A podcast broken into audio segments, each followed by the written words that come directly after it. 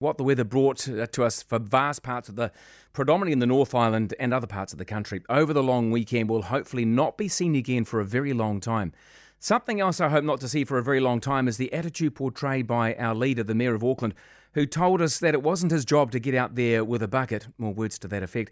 It was an interesting thing to hear Mayor Brown say when clearly there have been several mayors over the years who've done just that, rolled up their sleeves and got out and got stuck in.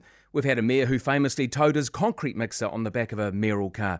Why? Because many of our elected leaders have or have had fantastic work ethics, which is one of the fundamental reasons they get voted in. Surely it's important to be seen being an active or integral part of the community, whether it's in a small town or a super city.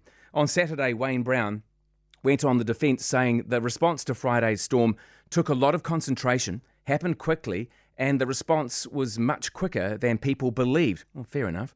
He also said he believed the advice of the professionals when deciding whether to declare an emergency was what he took to follow, and that's fair enough. But during a visit to a community hall in Mangere on Sunday, Wayne Brown said emergency managers may have made some incorrect decisions. I spent all of Sunday morning clearing the main drain at the end of our road, which neither the Auckland City Council or Mayor have any interest in getting stuck into. Not just this weekend either. I've been doing that and asking the council to get it done for the past six years. Some of us are more than happy just to roll up our sleeves, pull on our gumboots, and get outside with our spades and buckets without having to worry about whether or not there's a public perception that matters. Some of us just do what needs to be done at the right time. Most of us, even super city mayors, are still waterproof.